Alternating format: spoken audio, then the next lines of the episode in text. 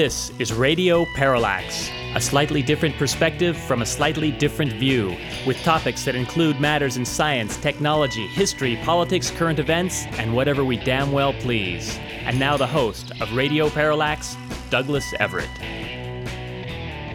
Welcome to the program. This is going to be one of those shows that happen about once a month where we just go through the pile of materials that are gathered for this program and sift through it and talk about things. We might be joined uh, during the course of today's show by some of our old pals, but we might not. I don't know. Either way, I think we're going to have some fun. At least I'm going to do my best uh, to try and make that happen. I do want to remind you that uh, June 5th marks the transit of Venus. That's next Tuesday. You may want to make some plans to get some welding glass and projection systems that I'm sure you, you all used on the, uh, the annular eclipse uh, last week. Dust them off, get them out, and observe Venus passing in front of the sun. If you miss this one, it won't happen again until the year 2117. And while I'll wager there probably are going to be some humans that will see, see the transit on Tuesday and in 2117, I'm positive I won't be one of them. And unfortunately, dear listener, neither will you. But doggone it, let's begin this program as we like to do with On This Date in History, the date in question being the 31st of May. It was on May 31st in 1880 that the first National Bicycle Society in the U.S., the League of American Wheelmen, was formed in Newport, Rhode Island. And yes, we've been meaning to bring you an interview with the good people over at the Bicycling Hall of Fame, which is located right here in Davis, California, but we have not yet made those arrangements, so stay tuned for that. It was on May 31st in 1889 that the town of Johnstown, Pennsylvania was virtually wiped off the map as heavy rains and a neglected dam combined to cause one of the worst floods in American history. In fact, I'm sure it was the worst flood in American history. More than 2,200 people died. Red Letter Day in the history of breakfast. On May 31st, 1895, John Harvey Kellogg of Battle Creek, Michigan, filed for a U.S. patent for, quote, flaked cereals and process of preparing same, unquote. We would note that Dr. Kellogg's invention has proved to be a boon for children and bachelors ever since.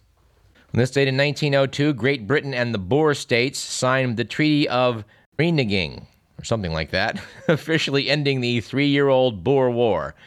That war originated when gold and diamonds were discovered igniting old animosities between the Boers and the British. Yeah, the Boers originally moved inland away from the coastal areas controlled by Great Britain to do uh, their own thing. And when, uh, when these major discoveries of gold and diamonds were made, well, the British took a whole new interest in what was north of their provinces.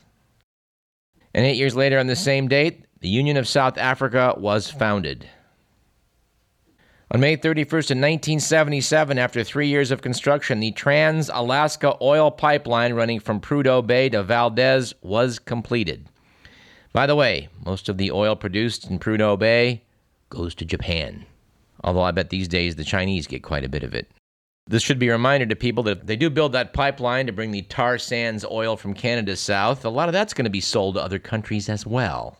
And finally, on May 31st, in 1994, the United States announced that it would no longer aim nuclear missiles at targets in the former Soviet Union. Of course, when I read that out of our book, Today in History, put out by the History Channel, I would note that as far as I know, there actually still are missiles aimed at the former Soviet Union. So we're just going to report it as written and hope that it's true. Our quote of the day comes from Conan O'Brien, or at least his writers, and is The media are reporting that American universities are being infiltrated by foreign spies. They say everyone should be on the lookout for any student who is paying attention and taking notes. Our quip of the day comes from Conan O'Brien, which is It's being reported that 74 year old Morgan Freeman is planning to marry his 27 year old step granddaughter. The whole story sounds a little creepy unless you hear it narrated by Morgan Freeman. Finally, our joke of the day comes from Conan O'Brien, and I want to put a special thanks in to his writers for today's show. And our joke is a college student launched a group called African Americans for Romney. Of course, after a couple days, he was forced to change that name to That Black Guy for Romney. Our stat of the day is $1 million, as in the price of a single parking space on sale in New York City. The space in a condo building has its own real estate broker. Says realtor Robert Knackle, the reality of New York City is that people are willing to pay more for a parking spot than the average person in the country pays for a home. This correspondent hopes to travel to New York City sometime next month or the month after, and we'll see what I can do to round that story out. And our bonus stat of the day is 54, as in the number of strikes thrown by a 12 year old little leaguer who pitched a perfect game by striking out every single batter he faced. 18 men came up, 18 men struck out. Of course, in this case, I guess it's more like boys.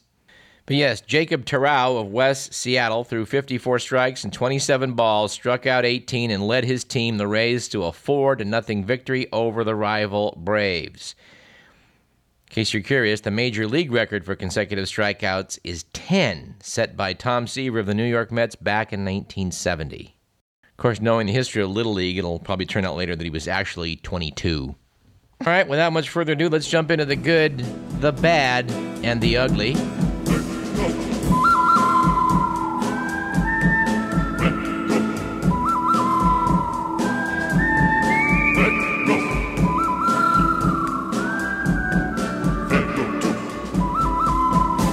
According to the Week magazine, it was a good week last week for fighting injustice after Bill Wisseth of Wisconsin picketed a restaurant that asked him to leave its all you can eat fish fry when he'd had 12 fillets. Said the 350 pound Wisseth, It's false advertising. We asked for more fish, and they refused to give us more fish. Was, on the other hand, a bad week this week for karma after Alexander Galarza, 27 of Florida, was arrested for allegedly smashing a car windshield during a domestic dispute by hurling a statue of the Buddha. And it was surely an ugly week this week for the unfettered free market after a British auction house accepted bids on a vial of Ronald Reagan's blood, drawn while he was being treated for an assassination attempt. Said the anonymous seller, I was a real fan of Reaganomics and felt that President Reagan himself would rather see me sell it. And the news article does not contain this guy's name, or we would probably give him the Jackass of the Week award.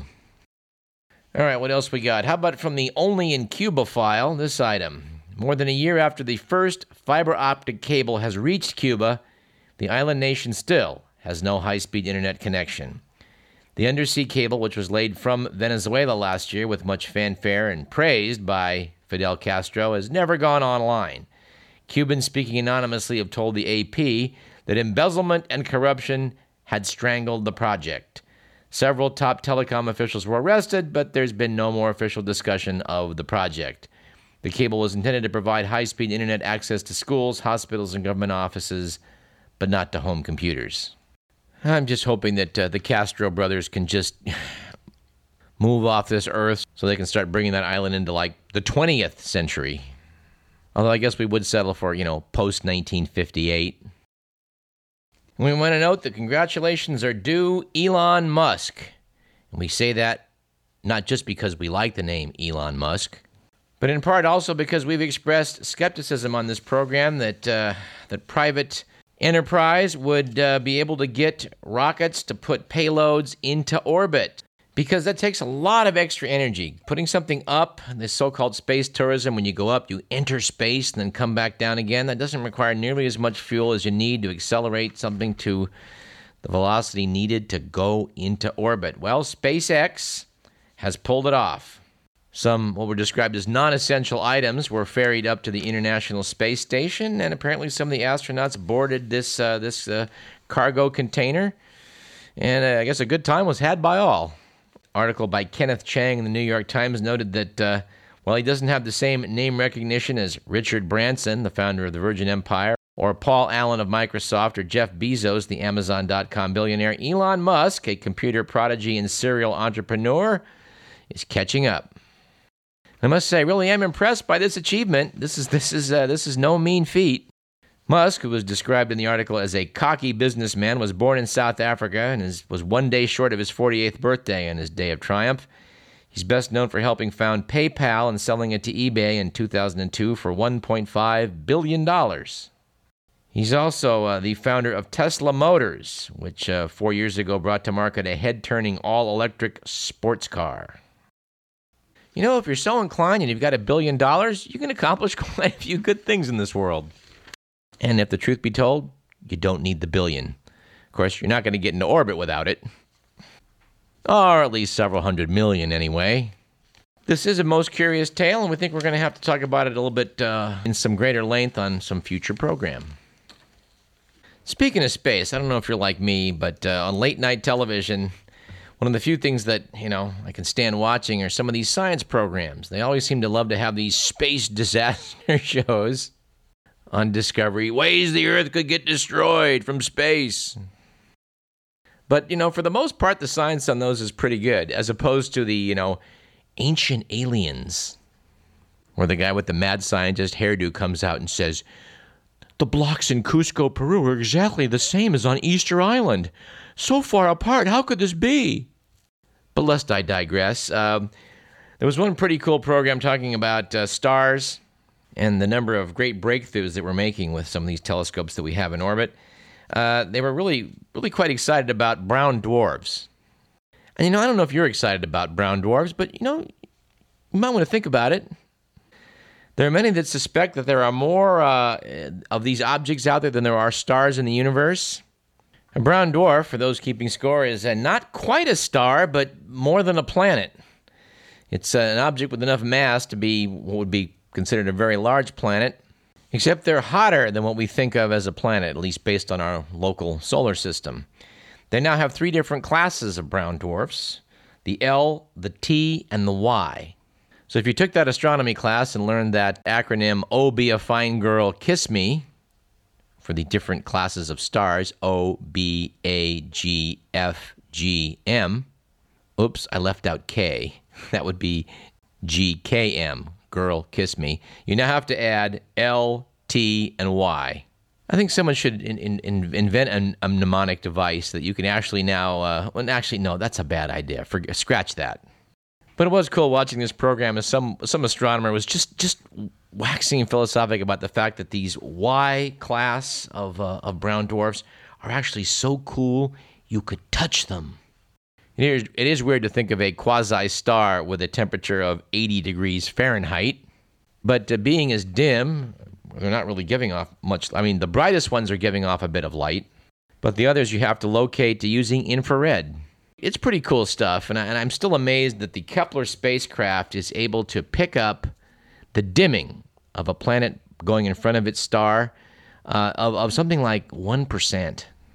Meaning, if some equivalent of the Kepler spacecraft was looking out uh, from, from the Earth direction, from deep space, you'd be able to notice Venus moving in front of our sun by the dimming of the sunlight. We're going to have to make a call down to our good friends at the Planetary Society in Pasadena, maybe Matt Kaplan of Planetary Radio, and talk about some of this cool stuff because it is cool. And while we can't resist uh, mysteries of space, there's some mysteries closer to home that are uh, pretty intriguing. Case in point, New Scientist magazine May 12th issue has an article titled Material Man about, well, a guy that appears to have been a remarkable inventor. And we've talked in this program in the past about uh, great uh, individual inventors who had their uh, their discoveries stolen from them. Well, apparently, uh, the guy that uh, came up with this particular breakthrough, man named Maurice Ward, was uh, so fearful of this of his of this being stolen from him that he never really got it marketed properly. The article described how, on a television program, a British TV show titled Tomorrow's World, back in March of 1990, he did a rather stunning demonstration McCann handed an egg to a TV producer and said, This is no ordinary egg. He painted it with a substance. He then applied a blowtorch, and with the flame barreling onto the egg's surface, uh, which should have caused it to crack within seconds under the blistering heat, well, nothing happened for a few minutes. McCann then picked it up, held it with his hand, said, It only just feels warm. He then cracked it open and out dribbled a runny yolk. Ward noted, it hadn't even begun to start cooking. The trick had to do with the thin layer of white material that Ward had daubed onto the eggshell. This is a man with uh, no scientific training. He concocted this stuff on his own. He named it Starlight. Now, the article in New Scientist uh, by Richard Fisher asks, well, you know, had Ward fooled the TV producers? Was Starlight a hoax? Well, apparently all the evidence suggests it was not. Subsequent tests in Britain and the U.S. by our respective governments have confirmed that it was the real deal. The article describes Maurice Ward as a former hairdresser who in the 1980s reportedly ran a small plastics company in northern England. He was also kind of a classic English eccentric with a white beard, bow tie, and divergent mind. The picture of him looks something like a cross between Colonel Sanders and George Bernard Shaw. Now, apparently, people at the UK's Ministry of Defense took an interest in what Ward was up to, and they asked their senior scientist, Keith Lewis, to take a closer look. At that time, he was the head of the Thin Film Optics Lab at the Royal Signals and Radar Establishment. About a year and a half after his TV appearance, Ward finally agreed to let Lewis run a series of tests on the condition that he would not analyze Starlight's ingredients. The first thing Lewis and his colleagues did was to fire powerful laser pulses at the material and noted that there was very little damage. Despite the, despite the fact that these pulses had 100 million joules of energy, which Lewis said was enough to drill holes in bricks. Subsequent tests at the White Sands Missile Range in New Mexico and the Atomic Weapons Establishment on the island of Foulness in the UK confirmed that this stuff was real. It had an astonishing ability to deflect heat.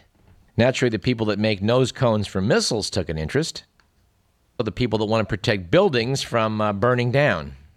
So, at one point, apparently, Boeing got interested, very interested in this, and talked to Ward for years, but couldn't come to an agreement.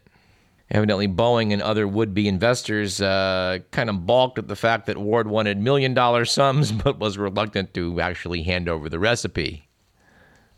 Of course, in that, he may have been inspired by what happened to Colonel Sanders. that was another great moment of watching late night television.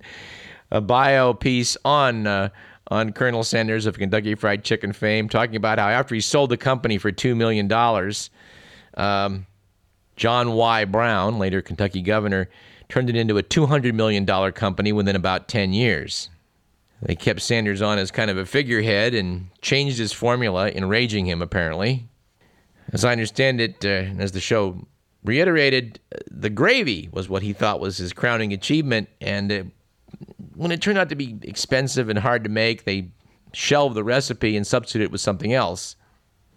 Chris Sanders did extract a certain amount of revenge when they came up with the extra crispy version of a Kentucky Fried Chicken. He refused to endorse it. And when asked by reporters about the new gravy they were serving, he said, That stuff's like library paste. But anyway, to finish this bizarre story about Maurice Ward, he passed away last year. But told people, ah, oh, there's no worry about if I should if I should go. My family knows how to make it. And evidently they do, although Ward's widow told New Scientist that the family would prefer to remain private about just what their plans are for Starlight. In fact, the magazine noted Ward is gone, but the need for his novel material remains. And unfortunately, the need for taking a break remains. So let's do that. Listening to Radio Parallax. I'm Douglas Everett. We got plenty more in segments two and three. Don't go away.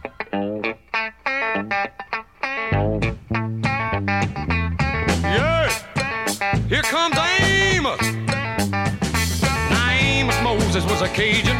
He lived by himself in the swamp. He hunted alligator for living. He just knock him in the head with a stump. The Louisiana law gon' get you, Amos. It ain't legal hunting alligator down in the swamp, boy. Now everybody blamed his old man for making him mean as a snake.